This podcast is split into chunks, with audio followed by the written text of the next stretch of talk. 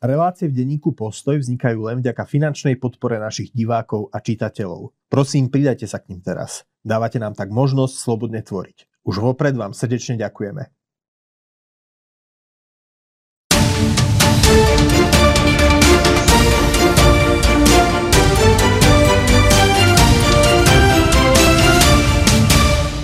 Milí priatelia, dôležité voľby má za sebou nielen Slovensko, ale aj náš severný sused Polsko. Z európskeho hľadiska možno ešte dôležitejšie než tie naše. No a v Polsku sa bol na polské voľby polské parlamentné voľby pozrieť náš spolupracovník a, zástupca šéf-redaktora Joško Majkrák. Jozef, vítam ťa. Ahoj, Lukáš. Tak na začiatku sa ťa spýtam, bola to taká istá krvavá v úvodzovkách kampaň ako u nás? Tá kampaň bola veľmi drsná, tá polská spoločnosť alebo politika je veľmi polarizovaná, takisto ako, ako tá slovenská. Tomu zodpovedala aj tá vysoká volebná účasť tej vysokej polarizácii, lebo Poliaci mali vyše 70% účasť, čo je ich historický rekord. To bola dokonca vyššia volebná účasť, ako mali po páde komunistického režimu v tých prvých voľbách. No tie voľby dopadli teda tak, že vyhral síce najsilnejšiu stranou sa stal, stalo právo a spravodlivosť, konzervatívna strana, ktorá doteraz vládla, ale vládnuť nebude, ide do opozície a vládnuť bude zrejme koaličná vláda pod vedením občianskej platformy. Premiérom bude Donald Tusk, ak sa nemýlim. Čo to znamená pre Polsko, či už pre domácu alebo pre zahraničnú politiku? Videli sme, že v posledných rokoch Polsko naozaj eh, robilo titulky tým, ako rýchlo rástlo. Eh, YouTube je plný videí, zahraničných videí o tom, že možno do roku 2030 polská ekonomika predbehne aj tú britskú. A na druhej strane Polsko je veľmi asertívne v zahraničnej politike, v bezpečnostnej a vojenskej oblasti. Vieme, že nadštandardne zbroja. Čiže čo sa zmení teraz v Polsku? Čo zmení občianská platforma vo Varšave? Uh, asi najskôr poviem to, že všetko to smeruje že tá opozícia, k tomu, že tá opozícia zostaví vládu. Uh, len ešte to nie je úplne, úplne také samozrejme v tom, že uh, tam je ústavná zvyklosť, že prezident poverí víťaza volieb, čiže aj PIS mhm. dostane zrejme šancu od prezidenta Dudu zostaviť vládu a zrejme sa im to nepodarí, čiže pretože nebudú mať dosť hlasov v parlamente, čiže zostaví to opozícia. Tá opozícia to není len e, koalícia obyvateľská alebo občianská koalícia, ale je to aj strana Lavica, čo je taký konglomerát bývalých postkomunistov a ľavicových, ľavicových strán menších. A potom je to koalícia Tretia cesta, čo sú vlastne dve politické strany, Polská strana ľudová a taká nová strana o, Polsko 2050 Čimona Holovniu, čiže tú vládu vytvoria až štyri politické strany. A teraz k tvojej otázke, že čo to bude znamenať. E, dovnútra Polska, podľa mňa tá zmena minimálne v prvých rokoch nebude taká dramatická, ako to Donald Tusk sluboval v kampani. Už len z toho dôvodu, že do roku 2025 je prezident, bude prezidentom Andrzej Duda, ktorý má právo veta a v Polsku na prelomenie e, práva veta je potrebná trojpetinová väčšina poslancov. Prezidentského veta. Prezidentského veta je potrebná trojpetinová väčšina poslancov, e, čo tá, čo polská opozícia nebude mať. Čiže nejaké dramatické veľké zmeny vo vnútornej politike podľa mňa nenastanú. Ani tá veľká, ani časť tých zmien, ktoré napríklad občianská koalícia slubovala v kampani. Oni dokonca na polské pomery pomerne prevratné veci slubovali. Zavedenie registrovaných partnerstiev a mhm. podobne. Čiže myslím si, že minimálne do momentu, kým je stále prezidentom Andrzej Duda, tak na toto budú môcť za, uh, uh, zabudnúť. To, čo je pre nás dôležité, je tá zahraničná politika. Tam si myslím, že vo vzťahu k Rusku, k Ukrajine nejaká významná zmena nenastane, lebo tam bol pomerne veľký koncenzus e, v týchto zahranično-politických témach, ako je pomáhanie Ukrajine a po, e, postoje k Rusku. Tvrdý protiruský postoj. Hej? Tvrdý protiruský postoj sa podľa mňa nezmení. Ani taký ten silný a dobrý vzťah smerom k Spojeným štátom, minimálne pokiaľ je v Bielom dome pokiaľ vládnu demokrati. Čo môže byť zmena, bude v postojoch k Európskej únii, lebo vlády PISu chodili, nemali problém ísť do tvrdých sporov s Bruselom, v rôznych témach, či už to bol aj Nord Stream, alebo aj zelená agenda, alebo aj ďalšie témy. Myslím si, že tie vlády Donalda Tuska alebo vlády bývalej opo- vláda bývalej opozície bude eurokonformnejšia, že už nebude oveľa európskejšia, nebude už do týchto sporov chodiť, čo je pre nás trochu problém, lebo čast, veľká časť tých sporov je aj v našom záujme. Mhm. Uh, Skús spomenúť niektoré. No napríklad ten spor, lebo vieme, že sa pripravuje vo vnútri uh, únie aj nejaká reforma rozhodovacích mechanizmov. Hovorí sa o zrušení práva VETA, o väčšej uh, federalizácii únie, uh, voči čomu PIS ostro sa voči tomu ohradzoval. Nie je celkom jasné, že či takýto ostrý postoj bude mať aj nová polská vláda. Uh, plus uh, to boli aj ďalšie veci týkajúce sa Ruska, kde Polsko alebo vlády PISu brzdili tú snahu Nemecka zlepšiť vzťahy s Ruskom a podobne, mm. boli k tomu veľmi kritické. Tá uh, nová polská vláda bude, uh, podľa mňa v tomto nebude taká ja razantná. To sa ťa ešte spýtal, lebo uh, tam ako uh, tie vzťahy s Nemeckom bol, dosť eskalovali aj zo strany polských politikov, napríklad v tom zmysle, že otvorili tému reparácií za nemeckú okupáciu v druhej svetovej vojne.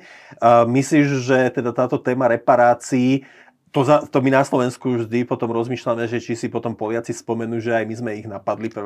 septembra 1930. Myslíš, že napríklad táto téma reparácií, požiadaveky reparácií voči uh, Nemecku, že to pôjde do šuflíka? Ja si myslím, že to je taký vždy predvolebný evergreen, táto téma v Polsku. Že ona sa uh-huh. otvorí, ale zásadne ani tí politici, ktorí ju otvoria, ju nemyslia vážne. Čiže a neveria je to tomu, skôr o tom, že mať em... nejaký, nejaký kiak na Nemecko. Nemecko vyťahuje, že údajne teda vláda PIS nejak obmedzovala e, právny štát, e, lebo chcela, chcela dostať preč tých postkomunistických sudcov.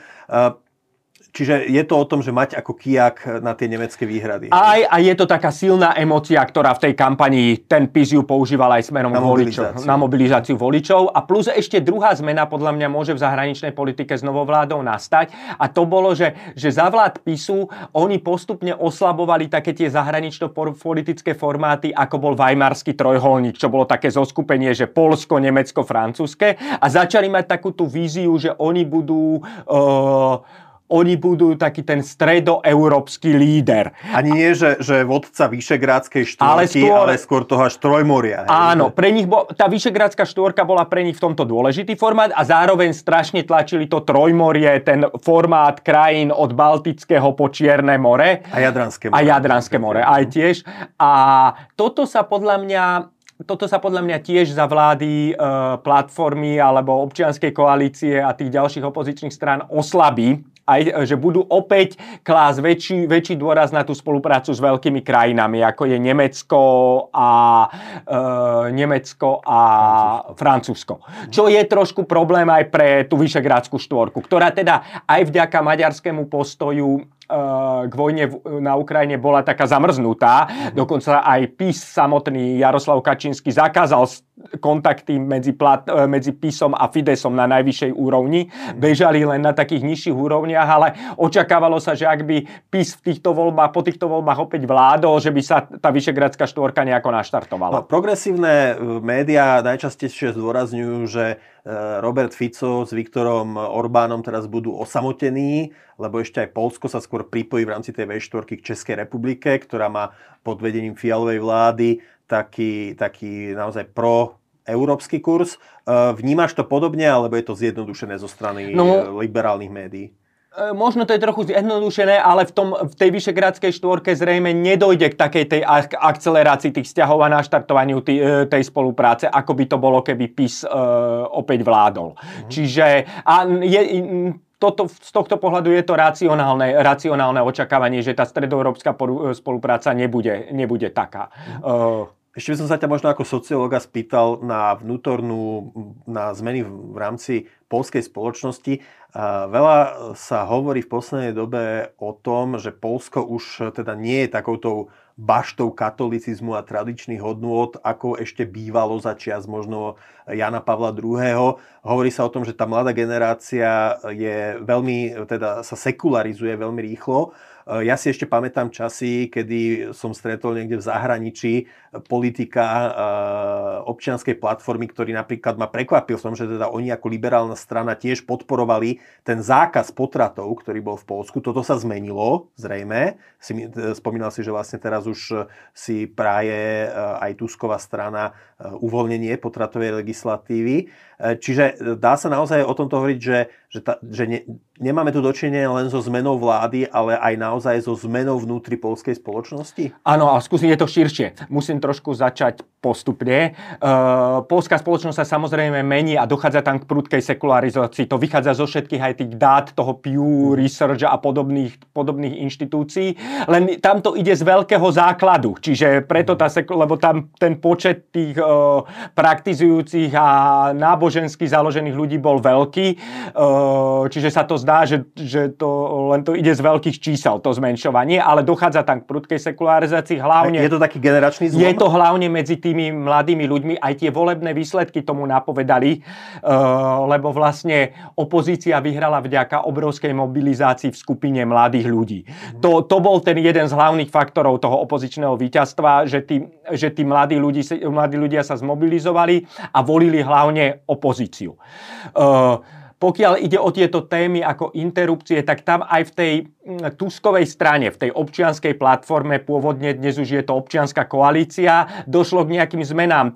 Tusk ešte pred desiatimi rokmi bol v týchto témach iným politikom, ako je dnes. Mm-hmm. Uh, aj, tá, aj tá občianská platforma bola niekde inde. Uh, dnes sa posunula trochu viac doľava v predvolebnom programe mala napríklad také témy ako zavedenie registrovaných partnerstiev, preplácanie antikoncepcie a liberalizáciu potratovej legislatívy. Tá liberalizácia zhruba ich predstava bola, že tá legislatíva by mala zhruba zodpovedať tej slovenskej, plus minus, že by bola interrupcie možné do 12. týždňa. Uh, len tam treba tiež povedať, že tam došlo k tomu na, uh, pred niekoľkými rokmi eh, rozhodnutím ústavného súdu eh, narušením takého dlhoročného potratového koncenzu medzi mhm. politickými stranami, ktorý bol ten, ktorý vo výsledku bol veľmi prísny oproti slovenskej legislatíve. To, bolo, bolo, to boli, že potraty sú možné len z dôvodov znásilnenia, poškodenia plodu, ohrozenia zdravia no, To bol ten ženy. koncenzus, to bol ten koncenzus, ale ústavný súd, ústavný súd ho ešte sprísnil tým, že zrušil tie tzv. genetické potraty, čiže e, pri poškodenia, e, z dôvodu poškodenia plodu. A to vyvolalo takú prudkú reakciu, že aj teda niektoré tie politické strany, hlavne tá platforma sa v tomto posunula, posunula trošku viac doľava, pričom Tusk ešte pred desiatimi rokmi hájil ten potratový koncenzus z roku 1993. Dnes už je trochu niekde inde. Uh-huh. Rozumiem. Uh, možno posledná otázka. Uh, ty a uh, náš kolega Martin Hanus uh, ste napísali asi pred rokom e, takú esej o tom, že dlho sa na Slovensku hovorilo, že za každú cenu držme e, sa Nemecka. A vy ste hovorili, že nie, že, že Nemecko urobilo v posledných rokoch kolosálne chyby od Wirtschaffendas až po e, jednostranné vypnutie svojich jadrových elektrární a, a spravenie sa jednostranne závislými od, od ruského zemného plynu. A vy ste teda hovorili, že nie, že držať sa Nemecka nie, že treba sa držať Polska. Platí to ešte? Aj keď tam už nebudú pri moci konzervatívci? Ja si myslím, že táto naša téza platí stále, pretože práve politika v týchto oblasti, my sme vtedy argumentovali, že Polsko robilo rozumnejšiu politiku ako Nemecku v energetike, E, tým, že sa odstrihlo od e, proste ruských energonosičov a robilo, robilo veľmi veľa preto, aby sa stalo nezávislý my energeticky, čiže budovalo plynovod z Norska a, a podobné veci a to sa nezmení podľa mňa ani s príchodom novej polskej vlády. Myslím si, že sa nevzmení ani kurz zahraničnej politiky e, vo vzťahu k Rusku a Ukrajine, čo sme tiež my kritizovali, že to Nemecko robilo príliš naivnú politiku smerom k Rusku a tam ho ani nová polská vláda nebude nasledovať sledovať. Uh, nebudeme... Potom je to ešte otázka migrácie. A, a tam si myslím, že tam tiež, uh, hoci PIS sa snažil uh, demonizovať trochu Tuska a robiť z neho promigračného politika. Mm. Celkom, mu, celkom mu nahrávalo na smeč to, že Tusk bol kedysi prezidentom Európskej rady a v Bruseli musel hovoriť niečo iné, ako by hovoril, keby bol národný polský politik. Mm. Čiže našli si pár citátov, ale ja si myslím, že v tejto v téme migrácii tiež, ne, e, tiež v Polsku nenastane no, lebo posun. pre nich je to troška aj iný problém než pre nás, lebo u nás chodia tou balkánskou trasou, stretávame ich tu každý deň, keď ideme do práce na hlavnej stanici železničnej v Bratislave, ale teda Polsko, tam, tam je ešte iný rozmer tej migrácie, teda, že oni, k ním chodí veľa ľudí k Ukrajine, to sú až miliónové čísla, a potom, že vlastne pristahovalcom im posiela Bielorusko, Áno, čo... čiže aby nejakým spôsobom destabilizovalo tú situáciu susedov. Čiže tam tvrdíš, že Polsko bude mať rezervovaný postoj k migrácii zrejme teda blízko východného pôdu, že Ukrajinci im nevadia, e, podobne ako doteraz? Ja si myslím, že to sa nezmení výrazne. Nezmení. Mm. On majú tú skúsenosť vlastne s tou de facto hybridnou vojnou zo strany Lukašenka, ktorý im tam na silu posielal e, tých migrantov. A Tusk si aj v kampani dával veľký pozor na to, aby nemohol byť obvinený z nejakých pro, promigračných postojov. Dokonca on ešte kritizoval PIS, že za jeho vlád vzrástol počet nelegálnych migrantov e, v Polsku a podobne. Čiže uh, myslím si, že tam naozaj veľká zmena nenastane.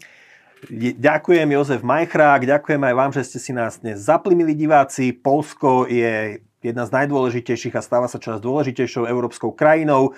Je to náš sused, čiže diane tam budeme naďalej pozorovať, sledovať, monitorovať, informovať vás u nás. Ak sa vám toto video páčilo, dajte nám prosím like a stante sa odobrateľmi Postoj TV, potom už žiadne podobné neunikne vašej pozornosti. Dovidenia a pekný deň. Dovidenia.